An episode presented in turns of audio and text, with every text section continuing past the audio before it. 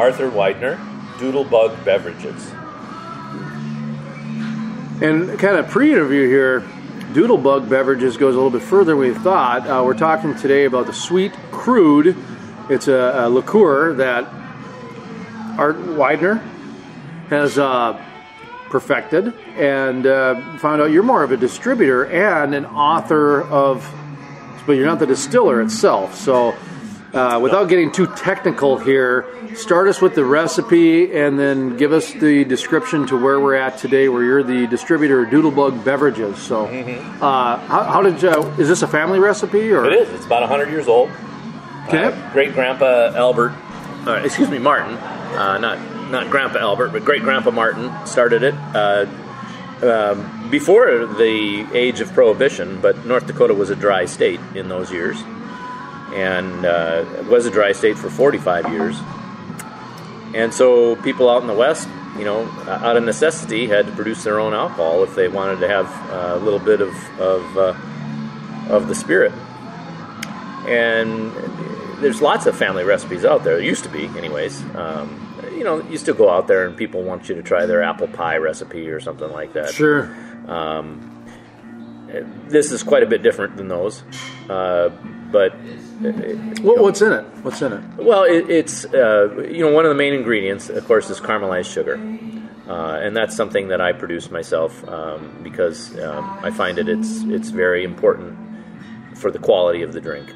And, and you were telling me um, as we kind of did a little pre-interview here that you did that out of basically your own personal preference of quality, quality control. That the stuff on the market just didn't seem to have the quality that you wanted, so you took that matter into your own hands. Right, and and and it's something that we used to do in the kitchen, you know, in order to produce the what Grandpa uh, Martin and Albert used to do. Um, they showed us how to do it in the kitchen. Uh, well, you know, that's not going to work when we're talking about production level, thousand bottles, two thousand bottles, four thousand bottles. Um, so we had to come up with a process and, and a piece of machinery that could, could do it for us. What was available out on the market, again, is mostly as a colorant, not as a flavor profile, and that's not what North Dakota Sweet Crude is about. We're about the natural flavors that we can produce and uh, give people a unique experience. Um, the reason that we started the, the business, I, I mean, I'm, I'm an engineer um, by upbringing and by uh, genetics, if you talk to my wife. Um, but, um, you know, I wasn't looking to get into the alcohol business. Um, it wasn't in, in my, wasn't on my windshield at all. Um, but as we started sharing, you know, the family recipe around out in the western part of the state when we would go hunting, uh, people kept requesting it. Um, you know, one time we called back and said, "Hey, we're coming back out to hunt," and, he said, "Oh yeah, it'd be great, but you know that bottle you brought last year? Yeah, I'm going to need 12 this year." So my brother and I started looking at each other and said, "Hey, we might have something." And you've got more connection to Western North Dakota than just hunting. Yeah, uh, so my family uh, is from uh, the Zap, North Dakota area. Oh, zip the zap! All right. Exactly, I yeah. uh, it, have the the former mayor's, who's now the mayor again, has been back on our show a number of times. Terry uh, Barden, mayor of Zap, North Dakota. So it's going to be 50 years this spring. Yes, yes, we were I talking need, about that. I need to do something big out there with them. I, I need to get out there and do something. Well, we laugh because he he won the last mayoral election as a write-in, and he wasn't he didn't know about it. He was on vacation, and they called him and said, "You won the mayoral election again." There was a guy on the ballot even. He won because he was the previous mayor. right, right, oh, right. so like funny. oh, that's good. So, so you've um, your family's from Western North Dakota. Yep. The, the sweet crude, I went right away to the Bakken. Do you, do you uh, have a vested interest in the Bakken? Um, you, you don't have it in the name, but sweet crude, obviously, people think of oil. Right. So. Well, I mean, the Zap Beulah area, if you you know, lignite capital of the world, Yeah. right? So coal is king there right now. But yeah, we still have some mineral rights in the area. Um, not much. They're not worth anything right now, but you know, Oil Might gets be. up to 100 bucks, it might be. right? Yeah. Right. Could happen. Um, and it, it will again. So, okay, you. how much of this did you do yourself. Your your grandpa did the recipe. Your great grandpa. Well, and it's been it's been tweaked. I mean, Yeah, you know, Grandpa wasn't putting citrus into the. Okay. uh, you know, he wasn't putting lemongrass. What's in. in it? What's in You it? know, What's- so well, besides the cinnamon, which is what you're going to get up front, there's It's a the lot of dominant cinnamon. flavor. Yep. Uh, but you know, it's backed by the velvety uh, cover of the of the uh, of the the caramelized sugar. I mean, that's really what's what's coating your tongue and, Mm-hmm. and giving you that that good sweet flavor. Um, and helping to control the alcohol burn, Mm-hmm. because there is really no alcohol burn with this liqueur, uh, even though it's 75 proof uh, you know, people try it for the first time. They're like, "Whoa, 75 proof," um, but you can't tell, really, uh, and that, that has a lot to do with the with the caramelized sugar in there. That that it's actual caramelized sugar, and then uh, the cinnamon. Uh, it's a it's a tough brewing process to get all of that cinnamon flavor out of there, um, but that's that's one of the things that that you know, Grandpa had, did right, uh, and he had it had it down. And so then, along with that, then there's some ginger and some lemongrass, and then uh, the citrus notes. Was the ginger and lemongrass part of your great grandfather's recipe? Ginger was, Ginger was. uh, but not lemongrass Okay. and, and, citrus. I, Well, I don't know where he was getting ginger. From. That's what I was- I was gonna it's ask. A, it's a tropical thing. Uh, oh, ginger comes out of Canada. okay. Oh, I think Canada's the biggest. Really? supply- That's where Canadian dry ginger ale. Oh, okay. That's, that's the reason they have so much ginger ale. Oh, okay. Is that Canada's a very big supplier of ginger. Yeah, I didn't know that till last year. I didn't. I Yeah. didn't know that either. But it makes sense when they started co- correlating the Canada Dry ginger ale, Right. With um, with that. So Right, yeah. I imagine that's where you got the ginger from. Then was probably it must- Canada. must have been. But lemongrass, that's pretty specific to Oh, the yeah. Pacific Rim or the Right. Asian countries. Right, yep. Um, so that came later. Yep. Okay. Yep. Um, at what point did your family stop brewing it in bathtubs or with distillers out in the garage or barn You know, or whatever? Basically, uh, Because you you tried it just with those home kits or you know whatever the heck, right? Yeah. And you yeah. realized, okay, Yeah, I'm, this isn't anything that I'm really interested in becoming an expert in. and Yeah. you did it more for fun, just right. to see. So right. this had I'm an yeah, engineer. I got to understand how things work. exactly. But I imagine your you know maybe your grandpa probably stopped So, or so great great grandpa Martin, uh, you know, out of necessity, he was he was cooking it up in the smokehouse, right? okay. Hey, Martin, why are you smoking a pig in July? I don't ask questions. you got your ginger order in. This stuff in the pig with ginger. right, right, right, right. So, uh, you know, prohibition ended, uh, you know, and probably about 34 in North Dakota. Uh, well, that's pretty tough time in Western North Dakota. Yeah, oh, yeah. Uh, people were scraping on by on, on fumes and dirt back then. Um, so they weren't going out and buying alcohol. Uh, so they were probably still distilling. But uh, you know, after the and then the, the war, World War II comes on, uh, you know, and things are pretty tight then. Mm-hmm. Uh, so basically, after World War II is when uh, when the family kind of gave up on great grandpa's still out of necessity, really. Um, you know, the thing was not that great to begin with, and, and uh, it's probably pretty well broken down by then. A lot of barns still you can see on the interstate uh, driving by, going, you know, if a leaf falls on that barn, it's done. All right, You know, all type right. thing. Okay. Yep. So, So, okay. so then they, you know, then they switched over to, to the what was you know readily available and, and, and mass produced. So when did you start doing this? When was your first bottle sold? First bottle was sold July twentieth of this of 2018. Okay, so eight nine months ago. Um, when did you start the process? To when did you sell the first bottle? How long did that So take? it took me three years to get Oh, to wow. market. Yep, I applied for a business license in uh, May of 2015. So you hear that, kids? You got a good idea. For a liquor, it takes three years to get to market. Well, most of that was encompassed in the the machinery and, and process refinement of, of caramelizing the sugar. oh, okay. Nothing with the red tape of. Not not not much. Okay. No, in fact, North Dakota was was fantastic to work with. Okay. Um, Because a lot of times when you, liquor's involved, Right. Um, you're talking. well, boy, and then the fact that I I'm not the distiller, right? Stringent. I went I went to a distiller that knew what he was doing. He's the president of the American Craft Spirit Association. I mean, he's he's top dog. He, he's perfect. okay. A, at the at the top of his craft. And so, you know, to get him on board, that was that was huge, right? I mean, that's that's a lot of homework that I, that Yeah. I don't need to do. All right, so then uh, you got to market. Um, now, how many locations are you in, roughly? Uh, I'm going to say 75, maybe Okay. 80, And that's um, and that's in North Dakota. okay. Is And that, then is that liquor stores or bars or both? both? Okay. Both. Okay. And then you know in Minnesota currently, uh, well there'll be a kickoff party on Friday uh, for the next location, but uh, that'd be nine locations in the in the Twin Cities.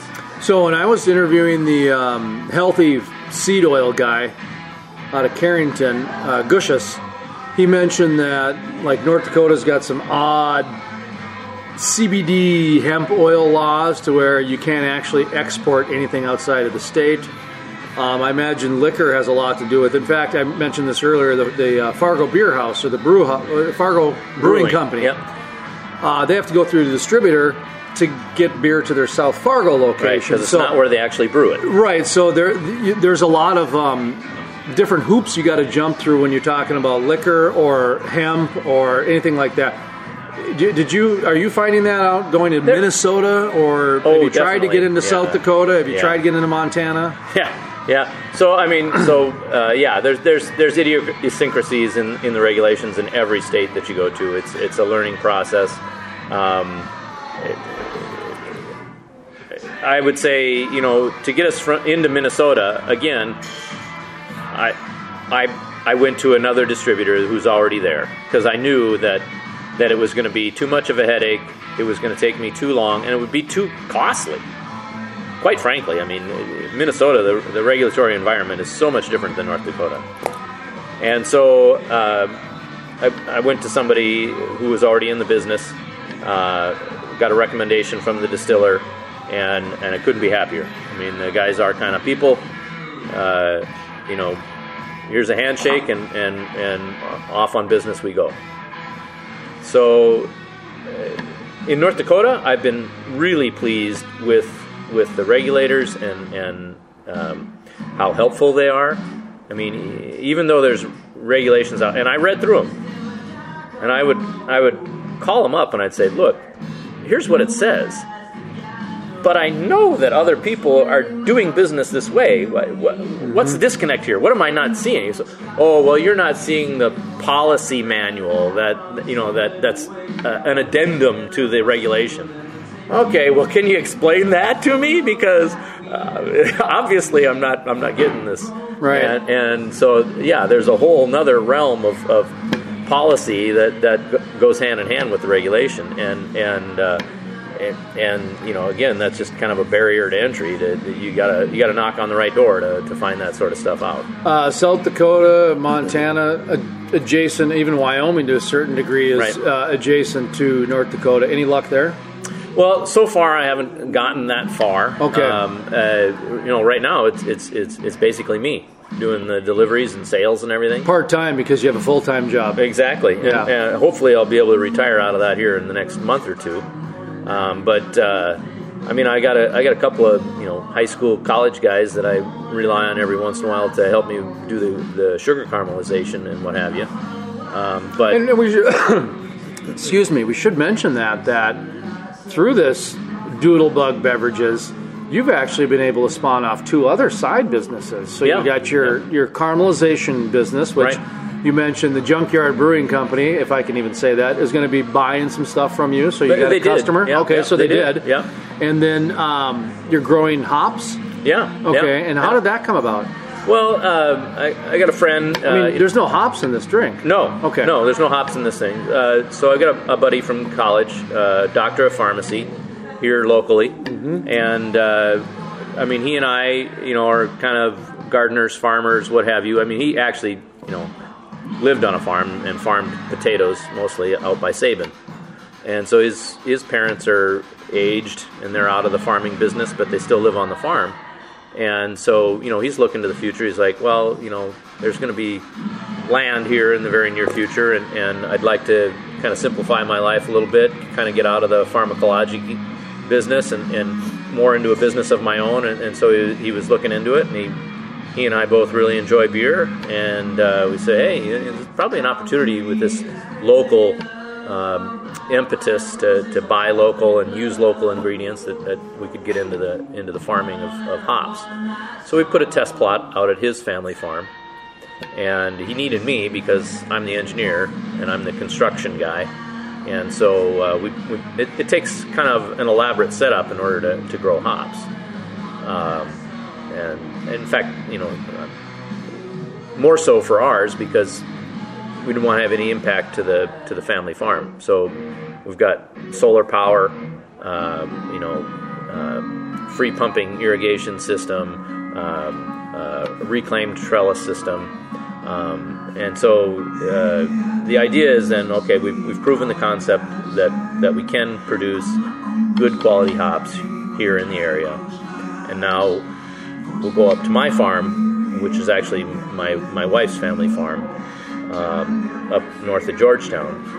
And we have more acreage that we can incorporate up there, you know, along the lines of like 15 acres. And that'll be a, a viable business.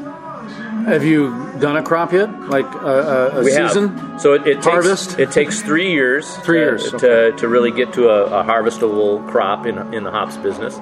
And this year was uh, was our first three year plants, and uh, we were able to sell our entire crop to Junkyard Brewing as well. And so they'll use those hops and my sugar in the same beer batch, and they'll have a an, a tapping uh, uh party probably end of March or beginning of April or something like that. Are you going to try to get a sweet crude beer with those guys? like cinnamon flavored beer or something like that? I don't know. I don't know. You know, Dan, those... Dan, Dan would be into it. I mean, if anybody be into it, it'd be Dan. But well, uh, well you mentioned uh, ginger, cinnamon, and lemongrass. Right. So if you incorporate citrus, yep. in citrus, so if you incorporated that into a beer, I'm sure they'd be all about it. Right. Right. Geez, say what the heck? Yeah. Yeah. Um, you mentioned you're retiring from your full time job. You're an engineer by trade. You're an engineer by, I would imagine that's put the bread on your table. Right, right. Um, any, yeah, it's uh, been it's taken me around the world, that's for sure.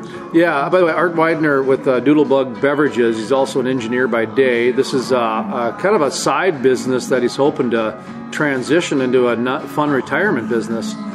Uh, is that how you're kind of looking at this? As you, yeah, you know, kind of yeah. retirement where you, yeah, you know, work part time and spend more time at, at home and, and actually be more philanthropic. Yeah, uh, I, I, really enjoyed it. You know, I, I had one gig where uh, I had wild success uh, in sales and uh, reaped a huge bonus one year. And wow, that was fun to be a philanthropist that year. I bet. Oh yeah, yeah. It was it was it was just great. You know, to reap that kind of bonus and be able to go, yeah, you know what? I'm going to bless bless this uh, ministry or this this yeah. uh, nonprofit. This Pay it way. forward type thing. Right, right. Uh, so what's next for you? Um, you're gonna when are you retire, retiring? Do you know? Uh, I guess my stated goal is to be retired before the end of, of March. Oh, that's, that's coming a, up. Yeah, yeah. So not like next year, next no, month. No, no. We've been thinking about it a lot, and uh, it just in order to grow the business the way it, it, it's going, um, I, I really need to be able to spend some more time with it and, and be able to spend some more time with my family. I mean, you know, the way it is right now, they, they, they barely see me. Sure. Um, and, you know, and besides that, I'm, I'm also a, in the Air Force Reserves. I command a, an Air Force squadron. Um, and uh, so that, you know, that, that takes a significant amount of time too. You're over 40. I am. Okay. When you get over 40, you're supposed to be eliminating things, not adding them.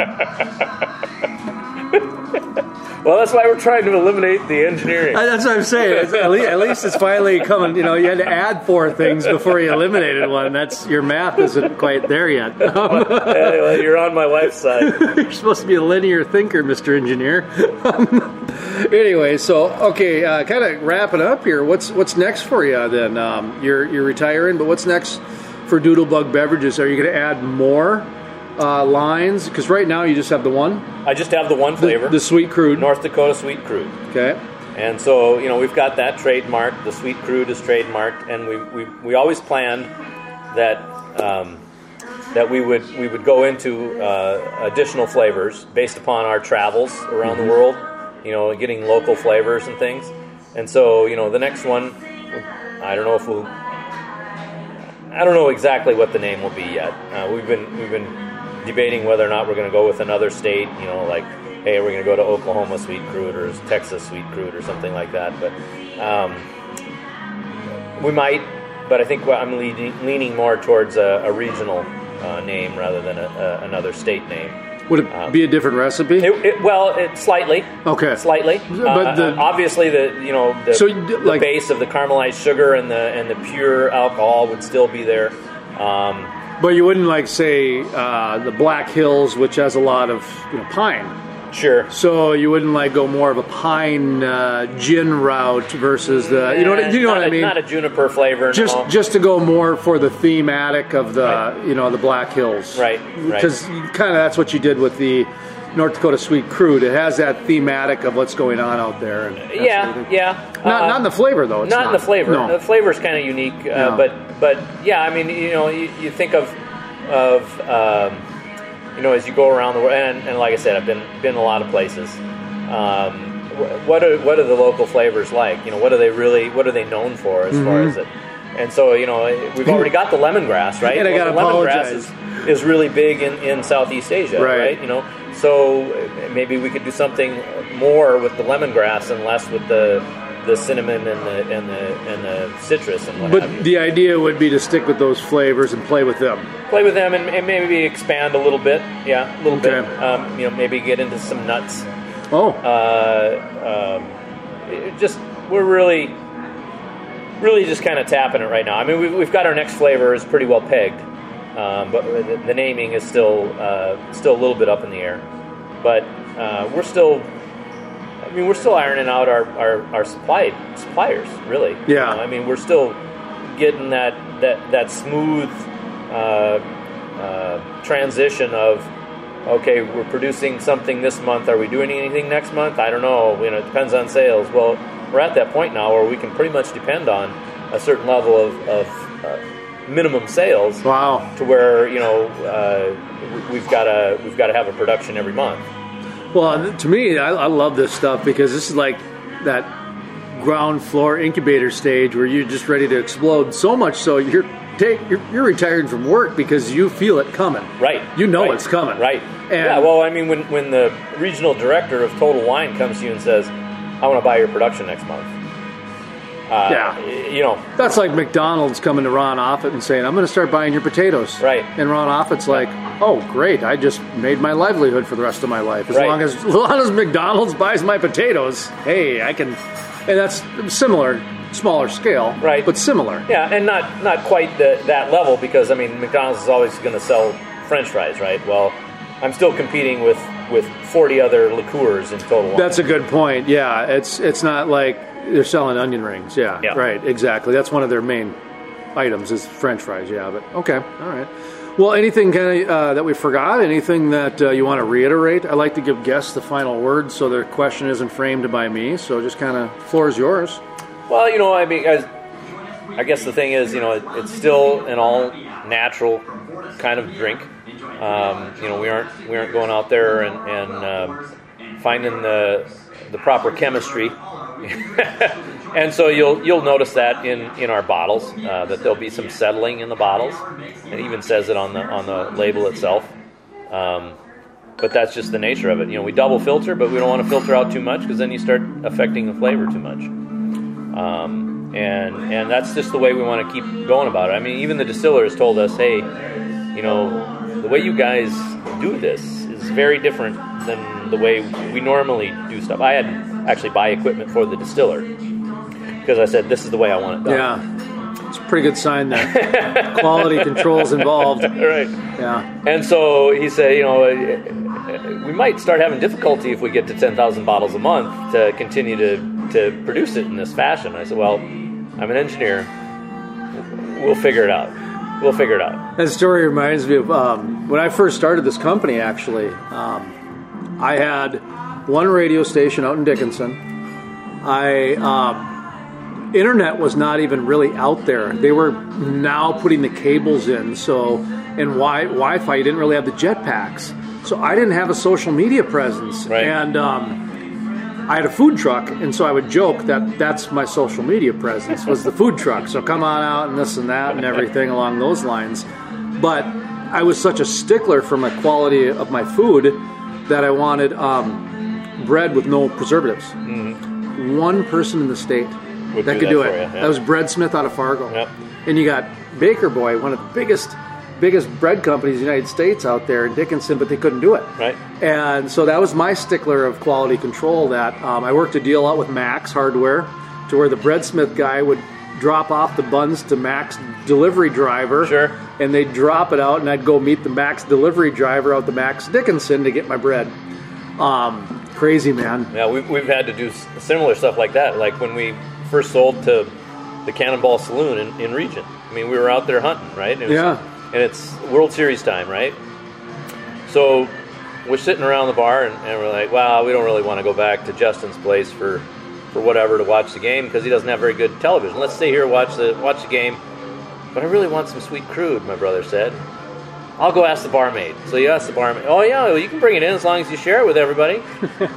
so he brings it in. He shares it with everybody. Well, the barmaid comes up. She says, "Okay, that that was good stuff. Now we want a case, and it's got to be here before deer season." So I look at my brother like, "Are you gonna deliver it? Because it's 300 miles from my house." Right. Somebody's got it. right. So we worked it out. I mean, we asked around, and, and sure, oh yeah, I got a you know a trucker buddy that's that's delivering canola to to uh, Cargill in West Fargo. You can you know throw a couple cases in with him on his return trip, Yep. and, and I'll get it to the to the saloon you know the next day or whatever. So it's like a three day delivery, but uh, it worked. Yeah, but for me, I used to have about a half a dozen people that would come over and just buy bread. And that's when I knew my decision was right. Like, they don't even want the sandwiches; they just want the bread to take home because Right. it didn't have any preservatives. Right. And it was it was terrific bread. Right, just great. And if you know, you only had a short period of time, so you could freeze it a little bit. And Mm-hmm. but even then, you know, so we had weekly orders of this bread coming. I just I ran into the breadsmith the other day. And we were chuckling about that because he lived less than um, a half a mile from the distributor center of Max. Sure. Otherwise, this wouldn't have worked. You know Right, what I mean? Right. Every planet had to align for it to happen. Sure. It sounds like your canola story. Right, Like, right. well, he's got a little spot back there. And anyway, so, so uh, how can people learn more? Uh, website to find out your distributors, that sort of thing. Yeah, so yeah, I'm the distributor here in North Dakota. Um, Retail, and- yeah. And the retail outlets are all lo- on the uh, crudespirits.com. And then, of course, we have a, a Facebook page, and uh, you'll be able to, to, you know, message there as well. Um, but recipes, you know, are on the Crude Spirits site. Uh, the, all the store locations, uh, based upon your location, closest place it'll find for you. And, uh, you know, that, uh, we're growing every every week. As I get time, I, I make a trip. You know, my wife jokes is I I know where you are. I just look at the Facebook posts and you know, hey, it's available here. It's available here. You know, Right. uh, basically, if I can get to the decision maker and let them taste it, 95% of the time I've had success. There's only been a couple of people that have turned up their noses at the flavor of, of North Dakota Sweet Crude. Thank you, sir. Thank you. Yeah.